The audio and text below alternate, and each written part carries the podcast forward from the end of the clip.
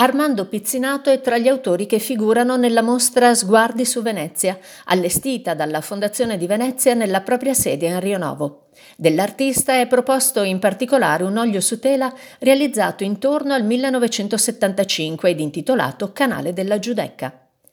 Armando Pizzinato nasce a Maniago, in Friuli, nell'ottobre del 1910. La passione per il disegno si manifesta in lui fin da bambino, ma vicissitudini familiari non gli consentono di sviluppare il suo talento, se non in maniera amatoriale, fino ai 20 anni, quando ha la possibilità di iscriversi all'Accademia di Belle Arti di Venezia.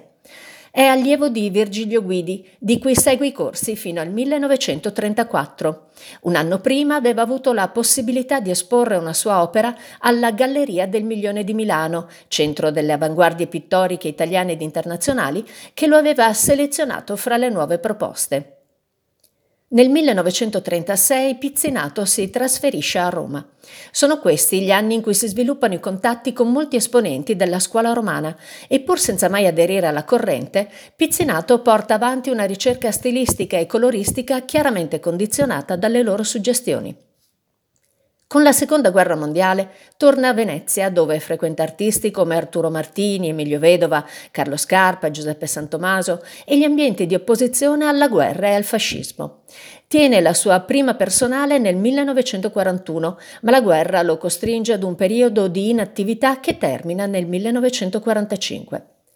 La ripresa è segnata da un grande dinamismo e dalla ricerca di nuovi linguaggi espressivi. Nel 1946 espone insieme ad Emilio Vedova nella Galleria dell'Associazione L'Arco, guadagnando il consenso di pubblico e critica. Sempre in quell'anno si avvicina alla nuova secessione artistica italiana, che nel giro di pochi mesi diventa il Fronte Nuovo delle Arti e che vede la partecipazione attiva di Pizzinato fino al suo scioglimento.